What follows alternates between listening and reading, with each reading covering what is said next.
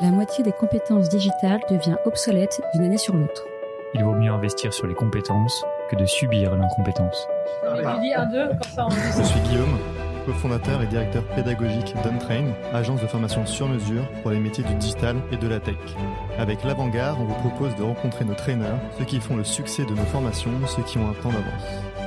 Ils sont spécialistes marketing, data, acquisition, produits et ils viennent vous confier en 5 minutes les clés de leur efficacité. Ce sera court, concret et ce sera utile demain. Bonjour à tous et bienvenue dans un nouvel épisode de l'Avant-Garde dédié au Web3.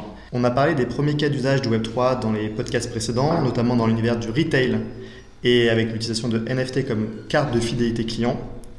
Aujourd'hui, on vient parler d'une application tout autre de ces NFT dans le monde de l'entreprise, le recrutement.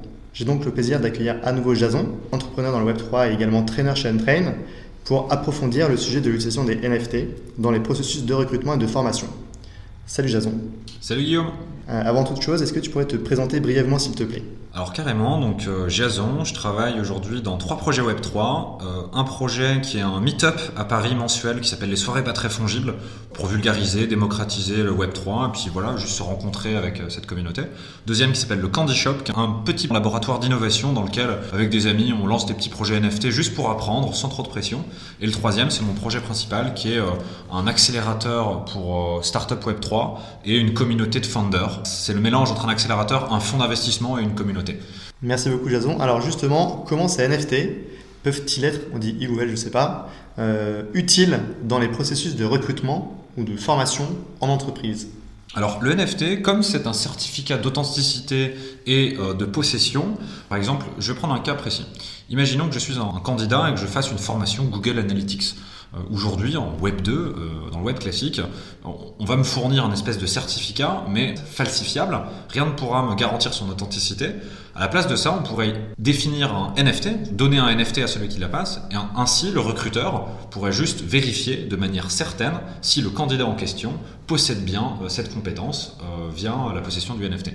Mais du coup, je ne peux pas transférer ma certification à quelqu'un d'autre? Alors très bonne question.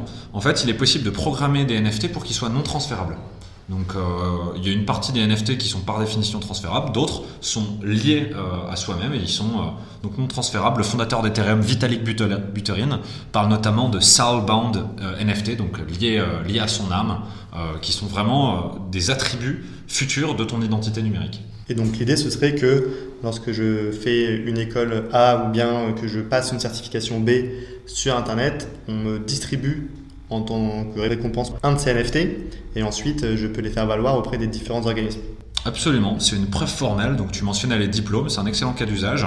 Il y a plusieurs sociétés qui vont aider les écoles à transformer euh, les diplômes en, euh, NFT, ça serait une très bonne chose. Euh, ça permettrait d'assurer euh, la véracité euh, des diplômes des candidats. Donc en fait, on aurait une sorte de LinkedIn version euh, NFT, version sur un wallet, euh, comme on dit, qui servirait à terme euh, de CV complet pour chaque individu. Exactement. En gros, je suis recruteur, je n'ai plus qu'à demander l'adresse du wallet de quelqu'un et je peux aller consulter et, la preuve qu'il le possède bien, ce wallet, et je peux aller ensuite consulter l'ensemble de ses certifications. Et donc, il y a des, plein d'applications qui vont pouvoir se monter par-dessus ce système pour, vérifier la liste des compétences de quelqu'un. D'accord, donc du coup, il y a quand même un enjeu, c'est que les entreprises, et en tout cas leurs euh, employés, euh, puissent bien comprendre les tenants et aboutissants de tous ces sujets euh, NFT pour pouvoir appréhender ces nouvelles technologies afin de s'en servir.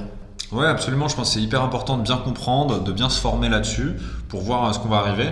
Alors c'est quelque chose qui peut faire un peu peur parce qu'on se dit bon en fait tout va être transparent, toutes les informations seront publiques sur une blockchain.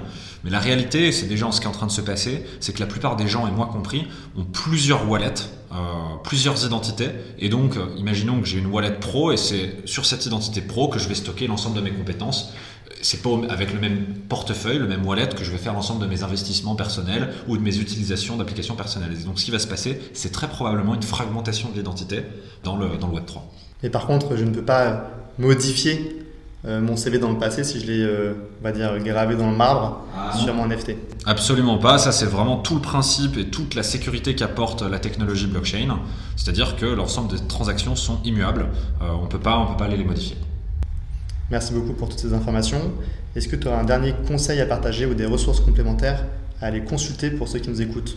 Ouais, donc tous ceux qui veulent aller un petit peu plus loin, moi j'ai euh, open sourcé, donc rendu public ma liste de lecture que je tiens constamment à jour et dès que je, tombe sur un article qui est vraiment quali, je l'ajoute et, je, je garde cette liste à jour. Merci beaucoup Jason pour ta présence aujourd'hui et je te dis à très bientôt pour un prochain podcast. Merci Guillaume, à très vite.